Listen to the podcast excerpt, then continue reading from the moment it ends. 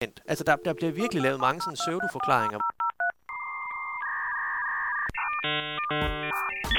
Velkommen til IT Sikkerhed med Cyberpilot. Værterne er Rasmus Vinge og Frederik Nielsen. De vil diskutere og komme med løsningsforslag til emner inden for IT-sikkerhed og GDPR, hvor Rasmus som IT-sikkerhedskonsulent har fokus på det faglige, det tekniske og compliance-delen, mens Frederik som ansvarlig for awareness-træningen her på Cyberpilot har fokus på, hvordan viden bedst formidles og kommunikeres ud i organisationen. Ingen salg og ingen snak om statssponsorerede kinesiske hackere. Målet er at hjælpe dig som lytter med at skabe en god IT-sikkerhedskultur i din organisation.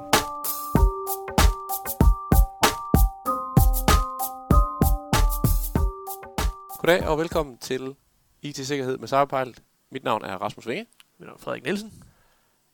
Frederik, i dag skal vi snakke om behandlingsgrundlag. Ja, det er, det er ikke så sexet, som det, som det lyder, men, øh, men det er bare noget, som, som vi ligesom har sådan, vi har talt om det, at det kunne være et godt emne, fordi at det faktisk, øh, det berører rigtig mange, øh, fordi at alle medarbejdere øh, ude i organisationer står over for situationer, hvor de, hvor de øh, har brug for at have et ordentligt behandlingsgrundlag, og selvfølgelig også det, at organisationen som sådan har taget stilling til alle de typer af persondata, de behandler, og er sikker på, at de har det rette behandlingsgrundlag for det. Og der er bare baggrund, eller hvad kan man sige, mulighed for at tage fejl på yes. det område.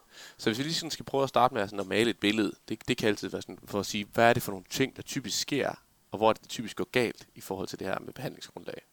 Så kan, jeg kan prøve at starte med at sige, der er jo den her situation, hvor nu er det efterhånden ved at være noget tid siden GDPR startede, eller blev indfaset, og det, der så typisk er sket, det er, at der er en, det kan være en IT-ansvarlig, det kan være en HR-ansvarlig, det kan være en jurist i virksomheden, mm. som uden egentlig at have det helt store kendskab til GDPR, ret hurtigt har været inde og lave en, en måske, så måske godt sige, lidt svag vurdering af, hvad det rette behandlingsgrundlag er for de forskellige typer for databehandling, vi har. Der er i hvert fald en risiko for, at fordi det er bare et juridisk kompleks område, at, at, at få den fuldstændig korrekt lavet, så er der bare mulighed for fejl. Og der var, har jo bare været en periode, hvor rigtig mange mennesker har fået lagt noget på deres spor, hvor de skulle løse nogle opgaver, som de måske ikke, ikke nødvendigvis havde fem års uddannelse i at løse. Øh, og det, det er jo sådan en, en mulighed for, at man ikke får gjort det helt rigtigt. Præcis. Og så, så er man ligesom efterladt i en situation, hvor man... Det svarer lidt til at bygge et hus på et løst fundament, ikke? Mm. Fordi behandlingsgrundlaget er ret meget, en, altså det er ret, et, et ret vigtigt del, en, ret, en nærmest helt essentiel del af ja. behandlingen. Fordi hvis ikke du har det rette behandlingsgrundlag, hvis ikke du har det rette fundament på plads for det, jamen så, så er det næsten, så er, bliver din behandling jo ikke lovlig derfra. Nej. Ja, man kan sige, og bare lige sådan for at slå, slå emnet lidt mere, helt konkret an, så er det jo alle de her med, at man finder ud af, skal jeg bruge samtykke til at behandle, når jeg laver det her, ja. øh, når jeg skal sende nyhedsbrev ud til, til mine kunder øh, internt i organisationen. Kan jeg for eksempel bruge, øh, hvad kan man sige, øh, interesseafvejning som et grundlag i nogle situationer, eller skal jeg ud og have lavet kontrakter på nogle bestemte ting. Så det er hele det der med, at man har styr på, om man har lov til at behandle. Yes, jeg har lov til at behandle persondata. Ja. Ikke? Man kan sige, og den ene som sagt, det er den her situation, hvor at den første, den sådan helt grundlæggende vurdering, behandling grundlag på tværs af virksomheden, er, er, er for svag simpelthen. Mm. Men så er der også den næste, hvor man måske har fået styr på det, men at der så opstår en masse situationer løbende, det gør der jo i virksomheden. Der opstår nye situationer, hvor ja. der er behov for at behandle persondata, hvor medarbejderne selv skal til at lave den her vurdering i forhold til behandlingsgrundlag. Ja, og det, altså, det hører man jo tit om, at der sidder, altså folk, med det arbejde, jeg har, så kommer folk tit og, sådan, og så, så bliver det tit, tit et emne, hvor de sådan stiller ind sådan et spørgsmål ind og siger, må jeg egentlig godt det, jeg gør? Øh, i mit arbejde. Altså, det, det er selvfølgelig ikke mig, du skal stille spørgsmålet til, men hypotetisk set, så kunne vi jo snakke om det. Og det, der sådan kommer på bordet, når det er, at folk de, de melder den slags ind, jamen så, så er det jo, at de, de har overhovedet ikke styr på deres behandlingsgrundlag. Og lige så snart det bliver sådan lidt ud over det sædvanlige, altså lidt ja. ud over kerne, kerneydelsen eller et eller andet, som måske er godt, øh, der er et godt behandlingsgrundlag for det, så gør de det bare. Ja. Og øh, det er jo selvfølgelig, det er jo uheldigt som sådan, ikke? Men, men det sjove er også lidt, nogle gange kommer der sådan lidt nogle festlige historier på, på, på bordet, fordi hvis man så kommer på klingen og siger, jamen, det skal du have et behandlingsgrundlag for. Hvad, hvad, hvad bruger du der? Ah, men der arbejder jeg jo i et system, som i forvejen er godkendt. Jamen, også til det nye øh, ja, behandlingsbehov, du har her. Jamen, det, det, jamen, det, er, altså, det, det er det, vi bruger, så det er, det er godkendt. Altså, der, der bliver virkelig lavet mange sådan pseudo-forklaringer, hvor det er, at folk de griber sådan lidt holdt op af en mur, så finder folk en eller anden juridisk øh, snak frem, øh, som lyder måske lidt semi-juridisk, ikke, men som bare ikke nødvendigvis er et gyldigt behandlingsgrundlag. Og man kan også sådan lidt, hvis man tager den til den modsatte, ikke? man har også oplevet det der med, hvor man sådan lidt spørger, eller hvor, hvor der er nogen, der har et ønske om at behandle mm. noget persondata i en ny kontekst, men som bare hurtigt sådan lidt siger, ej, det er også det her GDPR, Ja, så det får det, jeg må, godkendt. det må vi nok ikke. Nej. Det, det må man ikke behandle, fordi det er jo, det er jo imod GDPR. Ja, så man på en eller anden måde sådan skyer det, skyer det overhovedet, der begynder at behandle persondata. Og det har jo sådan en effekt, som er, at så kan det være, at man rent faktisk går glip af nogle processer, man går glip af noget data, mm. som man måske faktisk allerede har et gyldigt behandlingsgrundlag for. Ja, Så det kan jo have sådan en ret stor effekt forretningsmæssigt. ja. Så, så hvad er, hvorfor er det, det her det er så svært? Hvor, hvor, hvor, hvordan skal man gribe det her an? Kunne man sådan lidt øh, spørge. Ja. Og det kan, man, det kan man jo se ud fra sådan lidt to vinkler, fordi nu har vi allerede talt ud om det. Der er sådan et medarbejderniveau for folk, som ikke nødvendigvis øh, er, er fordres at have de her kompetencer. Og så er der også nogle mennesker, som sidder med det som en del af deres arbejdsopgave, hvor det er nødvendigt, at de, de har forstand på det. Og man kunne måske sådan lidt sige, at, at, at den, den sidste gruppe, dem som egentlig sidder og arbejder med det på, på, på man kan sige, relativt fast basis, de, de, øh, de skal jo selvfølgelig være sikre på, at det, de har lavet, også er, også er godt, øh, fordi det, det nytter ikke noget at have det her svage behandlingsgrundlag, men det er jo nok ikke noget, vi i dag lige kan sidde og, og Nej. udrede for dem. Øhm, så det er nok det sjove, er jo lidt den her sådan medarbejdergruppe. Fordi det, der jo typisk sker i de her situationer, det er jo det her med, at der er jo den her, den her nærmest helt sådan en, en oplevelse af, at der, er sådan en, der, der er sådan en tilbagevendende ting, og det er jo det her Mhm. med samtykke. Ja, Det her med, at, øhm, at der er nogen, der tænker, at, at samtykke, det er bare the silver bullet. Det det er ja, eller det er vi- behandlingsgrundlag som sådan. Ja, altså, det er det at, eneste, der findes. At lige præcis, at, Ja. det, er alt, at det, det er bare det, vi bruger.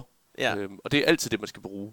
Og det kan ind i sådan nogle ret, nogle ret mærkelige situationer, hvor jamen, at den enkelte medarbejder tror, at man har gjort det, der skal til for at samle det, eller for at have det rigtige behandlingsgrundlag, ja. men som bare har fået arbejdet sig ud af nogle, nogle veje, som. Egentlig ikke er, er super hensigtsmæssige.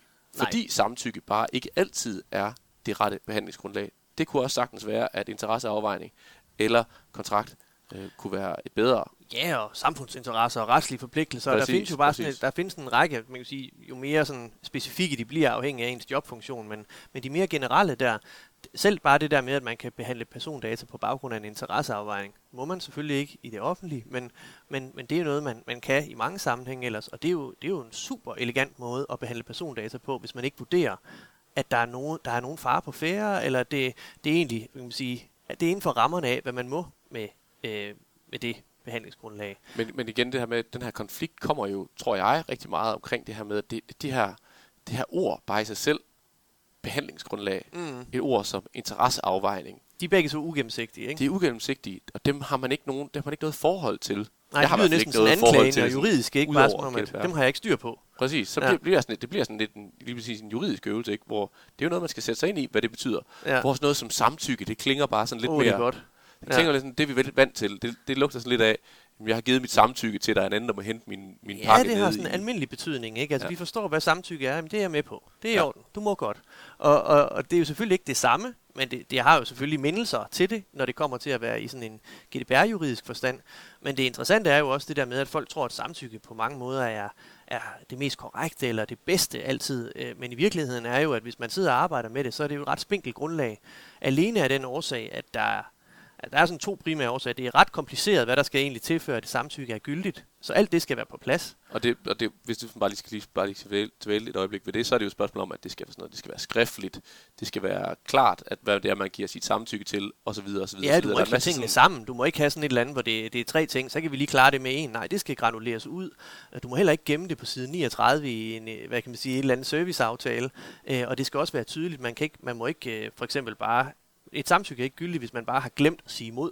Øh, Præcis. Så, så alle de der ting gør, at det, det kan blive ret kompliceret. Øhm, og så er der den, den helt grundlæggende faktor, det er, at det kan trækkes tilbage. Og det betyder jo lidt, at der er virkelig mange sammenhænge, hvor man kan forestille sig, at hvis man godt vil bygge lidt forretning på noget, eller integrere noget øh, i ens, øh, hvad kan man sige, organisation, så er det ret uheld, hvis det lige pludselig bliver trukket tilbage. Hvis du lige pludselig har lavet en, en, en reklame, som sidder på alle busserne rundt i, i København, jamen så er det lidt ærgerligt, hvis personen trækker sit samtykke tilbage, så, og ikke længere vil være med på reklamen. Ja, hvis man for eksempel, som du siger, der, hvis, man har, hvis man har brugt et samtykke som behandlingsgrundlag, mm. i stedet for en kontrakt. Ja, det vil så være en kontrakt i det tilfælde, hvor man siger, jeg må godt bruge dit billede på de her Ja. busser, eller i det her nyhedsbrev for den sags skyld. Ja. Ja. Du kan jo ikke trække det tilbage, når det først ligger ude i indbakkerne. Så, så samtykke er bøvlet. Det er jo selvfølgelig fint, det skal være der, men det er bare ikke så... Det, det har sådan i folke, folkemunde nok sådan en opfattelse af at være det rigtige, det eneste, øh, og, og i virkeligheden så er der... Det, det er en sandhed med modifikationer. Og derfor så ligger der jo også en opgave, tænker jeg, i at få den myte man lidt til jorden ja. Ude i en organisation. Og så sige, jamen, det er ikke op til jer, kære medarbejdere, mm. At vurdere, hvad det rigtige person, hvad det rigtige behandlingsgrundlag er. Nej. Fordi det er rent faktisk en juridisk øvelse, hvor vi er Ja. nødt til at gå ind og lave noget analyse. Så det kan vi ikke regne med, at du, kære medarbejder, kan stå for. Øhm, I stedet for, så er du nødt til at komme til os Ja, og finde ud af, om det rent faktisk er samtykke, eller det er en af de andre behandlingsgrundlag, som vi skal bruge i, i den her situation. Og der ved jeg bare, at der sidder mange mennesker derude, som har sådan en idé om, det er op til mig. Ja. Det er min opgave, fordi jeg står jo, altså ligesom i så mange andre gang, sammenhænge i ens arbejdsliv, så vil man gerne tage ansvar for det, det projekt, man står overfor, og tage, have styr på alle tingene. Men det er bare ikke en af de ting, som du skal være opmærksom på, at det er nødvendigt at have styr på det her. Du skal ikke bare glide videre.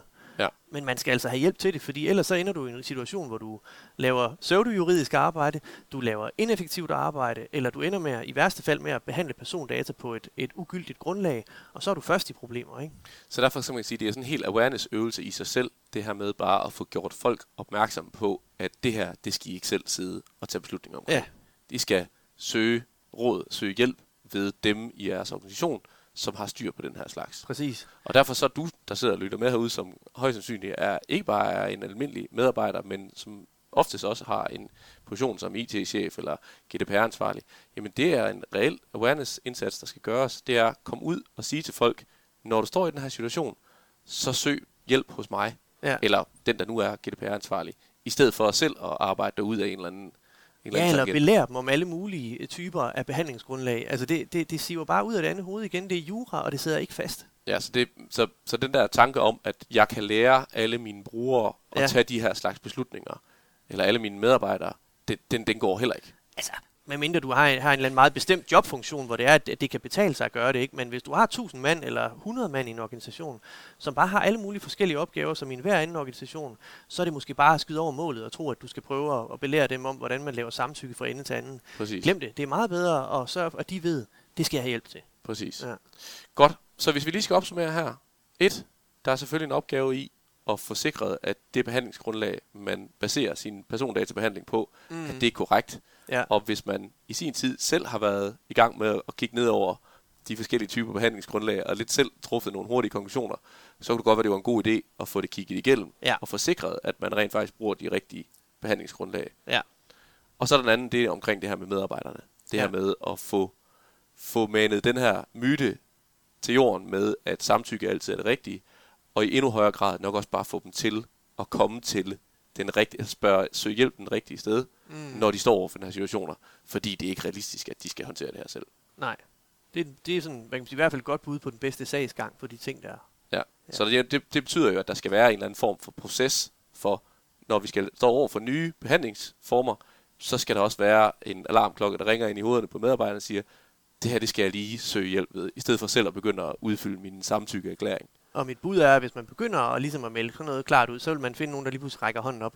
Jeg sad godt nok lige her i sidste uge, og øh, jeg, jeg var lidt i tvivl om det her. Fordi der er også sådan en berøringsangst over for det, Ja. som, hvor man er bange for at begå fejl. Præcis. Øhm, så det, det Præcis. kan være, der kommer lidt frem der. Godt, men øh, det var ordene for i dag, tænker jeg. En lille reminder, hvis I sætter pris på de her podcast-afsnit, så gør os lige en kæmpe tjeneste. Gå ind, smid en rating i den podcast-app, I nu hører det på. Mm. Fordi det er lidt det, der er mange steder er med til, at vi bliver, vi bliver boostet, og det så forhåbentlig også kan komme ud til, til endnu flere. Vi vil gerne have, at der er så mange som muligt, der har gavn af det her.